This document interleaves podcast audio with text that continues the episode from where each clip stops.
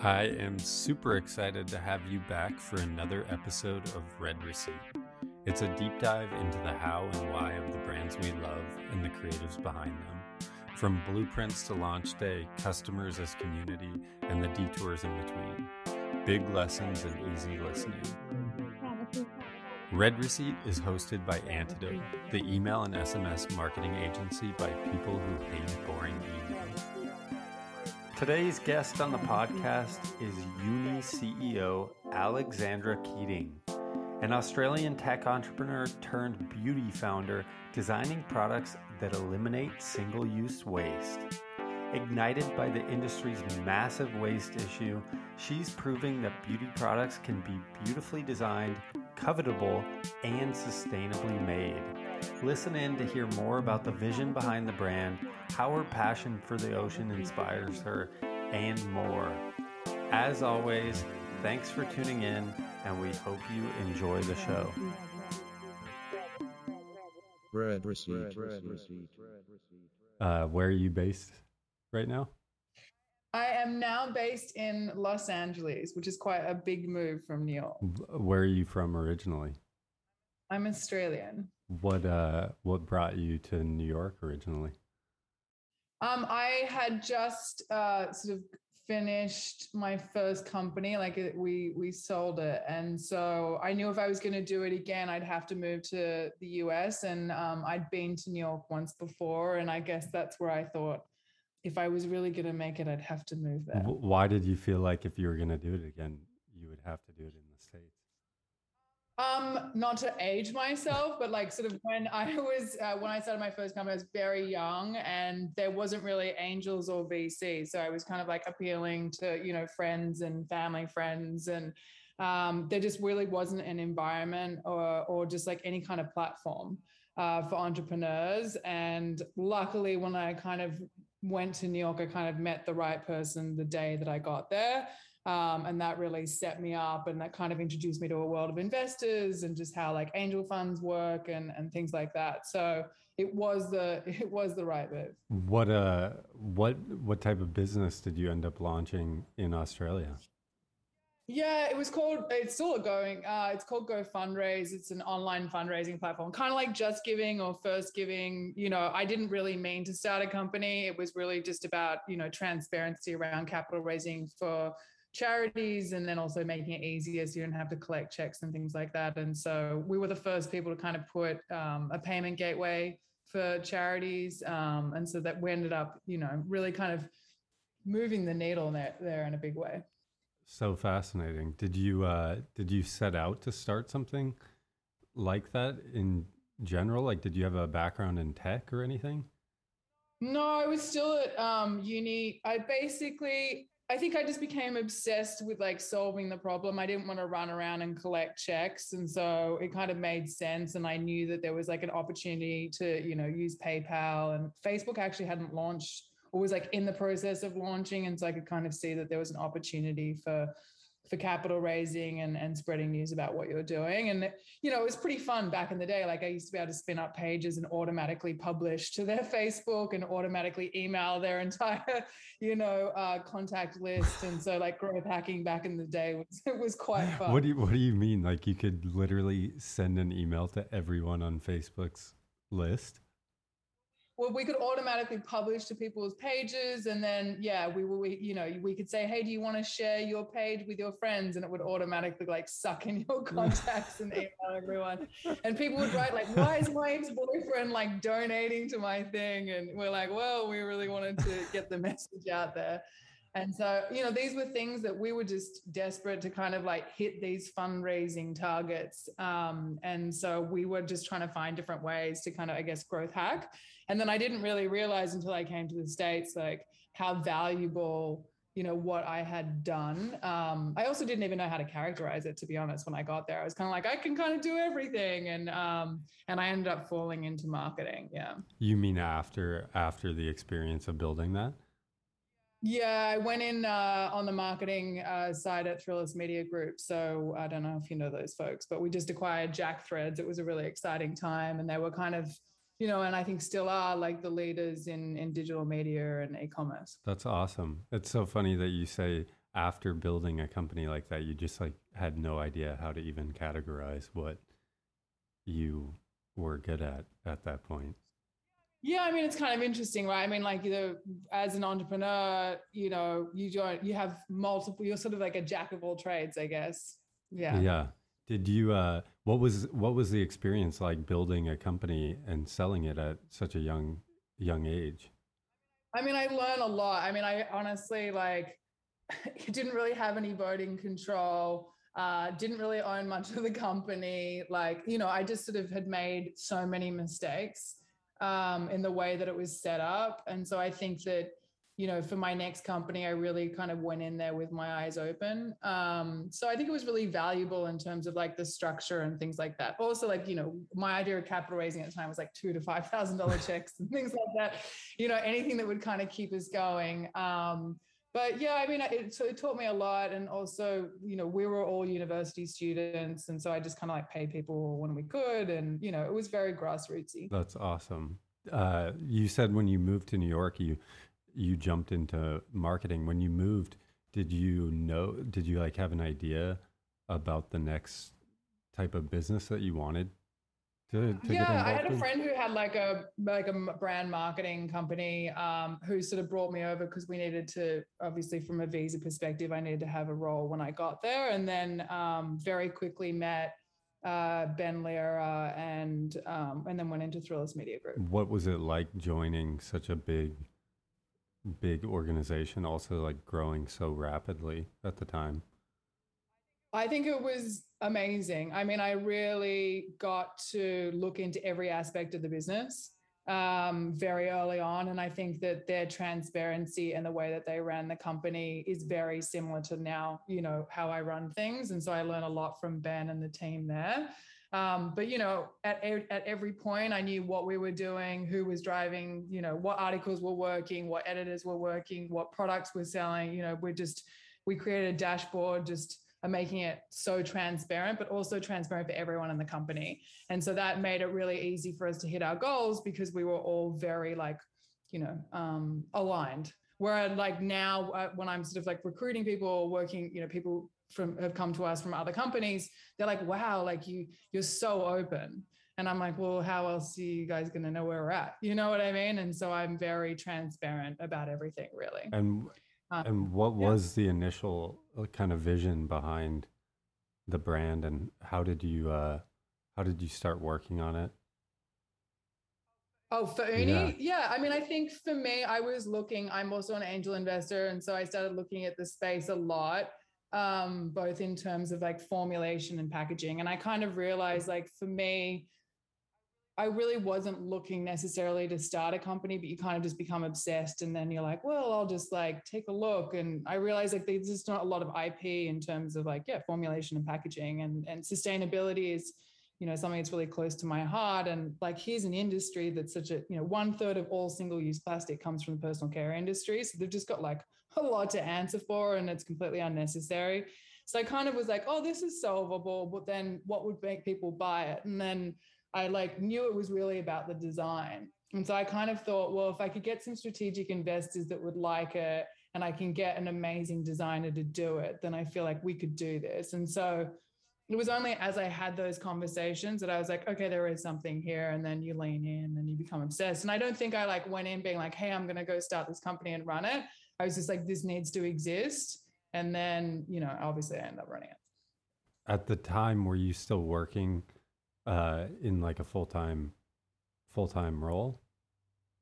Yeah, I mean, I was advising and investing and things like that. So I was, I guess, like between between gigs and like you kind of think about, oh, maybe I'll join a VC or maybe I'll, you know, start another company or join an existing one. So I was kind of like in this open mindset.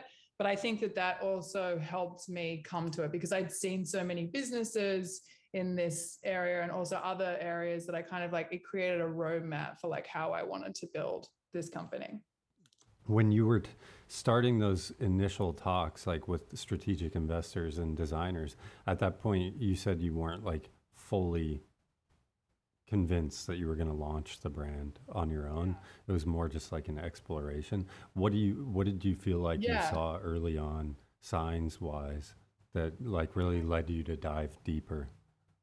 Yeah, sure. I think that like I put the materials together and I was essentially like, you know, if these people are going to invest, that's going to, um, you know, that's a conviction really. And that means I'm doing the right thing. Right. And so once I kind of knew, you know, some of them were like, sure, you know, what are the terms? I'll do it now. And others were like, oh, look, I think this is a really good idea and you should do it. But I wouldn't invest until I could kind of check it out, you know? And so, but I was like, but there's conviction there, you would do it. Right. And so I think that for me in anything, and I'll probably do another one after this, but like that was, I think that's key for me because if they won't do it, then you shouldn't do it. you know, like, I mean, I'm a true big believer in that.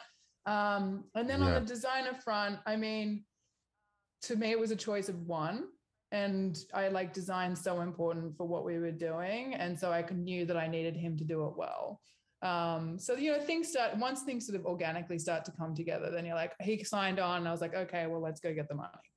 And and what did you feel like the solution? Because I feel like there's a lot of brands that have tried to dip their toe into the sustainability yeah, I mean it's really time consuming. You know, this this took us three years to go to market, where like a tech company can go to market in six to eight months. You know, so like I think that's you know it's hard. You've got to you've got to kind of be patient. Um, but it's also really costly in terms of the team. So like, you know, I'm working with people who have been in the industry 20, 30 years. And so they really knew what they were doing, but I needed them in order to be able to do it.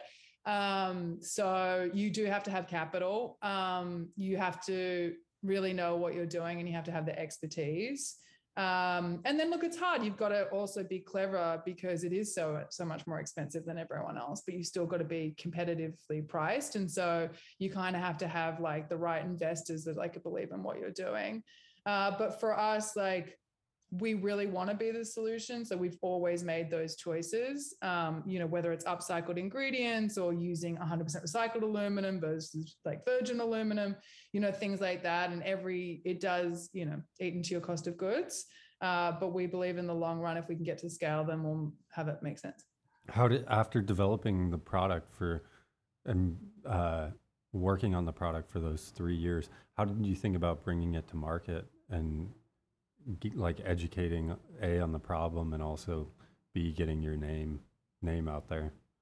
Yeah i mean i think that you know marissa who runs marketing for us is very talented and she comes from the beauty industry and i think we all sort of like look at it in different ways. Like for me i love unfair advantages and so i you know before we launched went to popular cafes or brands that i wanted to be associated with or like hotel groups and said you know essentially you know the, you're going to have a big sustainability problem where the solution like i'd love to do something with you. So like that created a lot of momentum for us really spending time with journalists in this industry and educating and like having open conversations with them about everything that we did making sure that we would sort of get that pr support and we were really lucky to get that. And then also just getting it in front of people. So like you know we um, you know, never paid for influencers, but we had a lot of people just by communicating, just saying like, "Hey, we've done this differently. Like, we really hope that you like the product." I mean, when you buy something from Uni, the first thing you get is an, an, an, email from me just saying like, "Thank you so much." Like this, we've just gone really the distance here, and we really appreciate you coming with us. So I think it's just like early communication and just having a multi-tier strategy. I mean, I think with any entrepreneur, you just have to realize, like in this day and age, you need to be running at multiple, you know, streams of revenue at the same time. And I think the same thing is for awareness. And how did you think about building out? I know you mentioned like bringing on people with expertise and time in the industry that gave you like the authority to to really like bring a new solution to the space. How did you think about building out a team in the early early days? Sure, I'm pretty unique in the sense that like most people have like a 10% pool. Like I think I gave 20% to the team pretty much immediately. Um, so for me, it was like heavily incentivizing on the equity side also like a lot of people think you need to hire people full time like you just don't you know? And so we're all contractors hourly basis things like that. When you're starting you've got to be so lean um, and so really just tapping into people and just saying hey like can i just have a few minutes of your time? You know let's just do it hourly to begin with. Let's figure out how we can work together and then building on those relationships organically. And also like for instance, like with Marissa, I knew that I really wanted her to run marketing, but we met a year before. So by the time she joined, like we'd already worked together. I'd learned so much from her. You know, it wasn't paid, but we basically like, you know, started to develop the roadmap so that when she eventually did come on, she was kind of already immersed in the business. What uh when did you officially launch? Like three, three or four oh, months whoa. ago. Yeah. Super. Yeah, we're so yeah, super new. Uh yeah, but also we've been working on it a long time, so I guess it's sort of like come out of the gate quite strong. Yeah, yeah. I mean, from the outside looking in, you can't really. I wouldn't know that you had launched that recently.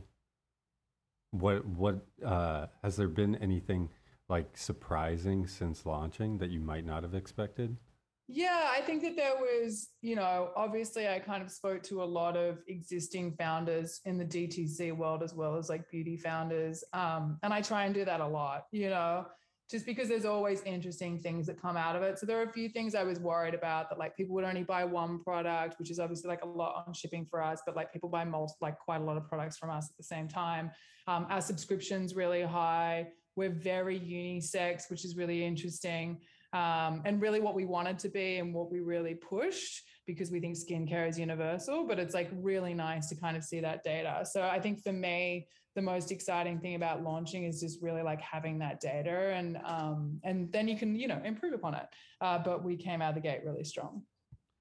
How do you think about like keeping your um, excitement and momentum going after such a long process to develop the product and having like you know you mentioned you launching like three months ago to me it feels new but for you like working on something over the past three years. Yeah so for us like this is shipped a long time ago. So like we're probably like two a year and a half out. Like what we're working on mm-hmm. will come out in a year, like year and a half. So like I think in terms of like this industry is how do you create newness without creating unnecessary products because we think that that's irrelevant, you know, and like you, we don't really believe in more products. And so for us, it's about collaborations, it's about scent exploration, it's about, you know, improving the formulations, taking consumer feedback, coming out with updates to the existing formulas. And so we kind of like, I guess, take a like we still have a lot of releases, but they're very considered and not necessarily additive or, or like, you know, selling anything in excess. Yeah, I, I find that part like so interesting because people, I think, most often just default to launching stuff so that it seems like they have a lot going on. But yet, yeah. like, yeah, how many products do you actually need? Well, yeah, they say like, you know, the best way to increase TAM is to look like, you know, launch more products or launch, you know, more markets. And so for us, we're like, you know, trying to be really considered about it. Plus, I'm not like a very wasteful person. So, you know, I wouldn't make anything I wouldn't use. I think that's probably a great uh, foundational rule. Um, what uh, what's your perspective like? I know you mentioned you're working on stuff like a year and a half out right now also the company so new you you talked about finding investors that really like believed in the in the mission based on the time frame also that it takes to develop something like this. What's your view on like your time frame for success and how long it takes to build a brand like this in this space? Because i think that's interesting to me knowing that most um, let me know if I froze. Uh, it's interesting to me knowing that most like venture backed or angel backed businesses want a trajectory that's uh, pretty rapid, obviously. Yeah, I mean, I think I think if you go to well, traditionally, like I don't know a lot of like early VC guys, but you only really can raise from venture when you're at a position of great strength and you just need to get to that point and angel investors will get help you get there and if they're strategic angel investors you'll get there faster. And i really believe that because i think you don't really know who your partner is. So like who i would have thought three years ago would be very strategic to the business may not be the right sort of venture partner for me and therefore like a board seat and a partner in the long term. Um, so that's kind of how i think about venture and things like that. How I think about key metrics for the business is like short term and long term. So like I don't like spending, you know, money on acquiring customers unless I get a very, very good CAC. And so for us, we just test. We test a lot at a very low rate um, until we kind of find those different openings. And, you know, that happens whenever it does.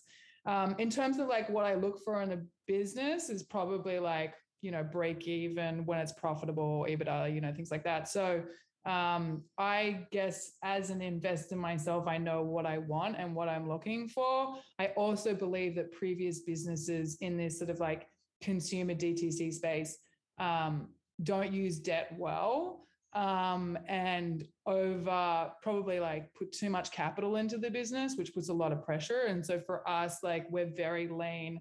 I don't like spending money. I kind of, you know, treat it as if it's all my own. And so we just really want to get to profitability and build a brand. Um, and we think those two things will give us that scalable trajectory. But yeah, you know, there are certain markets for sure, but I think profitability is probably becoming a more important one on the venture side too. Yeah, I definitely agree. I think also just like knowing the long term goals of the business, it just makes everything easier if you have like the ability to make choices and trade. Yeah, I mean, we basically have three revenue streams. We have like direct B2B and then wholesale. So like for us, it doesn't put too much pressure and it means that we're able to kind of like lean in where things are working. I mean, I'm definitely you know, I think coming back from like that product marketing data background, like I just continue to test everything and then lean in where it works and it'll naturally evolve from there. And the more irons in the fire you have, like the more that you'll learn in the first 12 months. What, uh, is there a certain area that you've seen like early signs from that you've tended to lean into more so than you maybe thought? Yeah, I think conversion in the real world is a thing. So for us, like where we put the product out into the world, the sales have gone up. And I think that that's something that I sort of knew, but I didn't think I would see it so immediately. You mean like if you have like a hotel partnership or something like that? Yeah. So we really like, you know, concentrate by the area. So if like we're really interested in Los Angeles, for instance, then we'll go to like, you know, galleries, retail stores, cafes, you know, and really kind of like infiltrate that area in a big way. It's funny how simple that seems in a world that becomes like so complicated. Yeah, it's an interesting time with like Instagram and things like that. I mean, everyone kind of knows that like TikTok performs like for us, it performs seven times better than Instagram at the moment. Like, you know, but things are just, you just got to continue testing and iterating on everything and things change looking back like over the time since you started the the brand and even to past businesses is there any advice that you would give yourself that would maybe have like helped along the way yeah i think i like kind of you know use those things and like what i try and you know really help people who are starting their own businesses. And i think that it's like you know valuations aren't important. The structure of the deals are like really spend time with your lawyer understand what what ownership means or board seats mean things like that. Um, and then i think also like another thing i've noticed is probably the people this full-time hire thing like a lot of people are like hiring junior people full-time rather than like finding someone that's been in the industry for 30 years who could like you know answer all those questions for you in an hour versus like a month of your time and so I think contractors, especially in this day and age in like a post COVID world, you know, you really can access that talent and they're so keen to help. I mean, I'm working with people from the beauty industry, been there for 30 years. Like they want to fix these problems and they know the answers. And so um, I would say, like, you know, half of our team is like, I don't know, not that like, they don't really want me talking about, but half our team's probably like over the age of 55. uh, well, I think it's funny too. The I don't know. I I feel like the venture like and raising world got people thinking so much about just like building out a specific type of team that they feel like they need the control of having people in house full time from the beginning. I think it's definitely like I think in the tech world it's a little bit different. I mean, in, in an acqui-hire to like back in the day, I don't know if it's the same now, but it was like a million dollars an engineer. So if you had a good team, so if you had like a team of 10 engineers, then like you could claim a $10 million valuation if they were like a good team because someone would acquire it. And so it's kind of defensible. But that doesn't really work, you know, in other brands. And it's not to say that they wouldn't, you know, you could do contracts for hire in the sense that like if it works out, then they'll go full time. But if the company works, they'll go full time anyway, right? So like it's not as if that talent isn't especially if they like what you're building and they're like down for the brand in general. Three months, six months down the road, they're most likely going to want. Yeah, startups can't. You, just can't have a burn that heavy. You know, it just doesn't. It's just inefficient.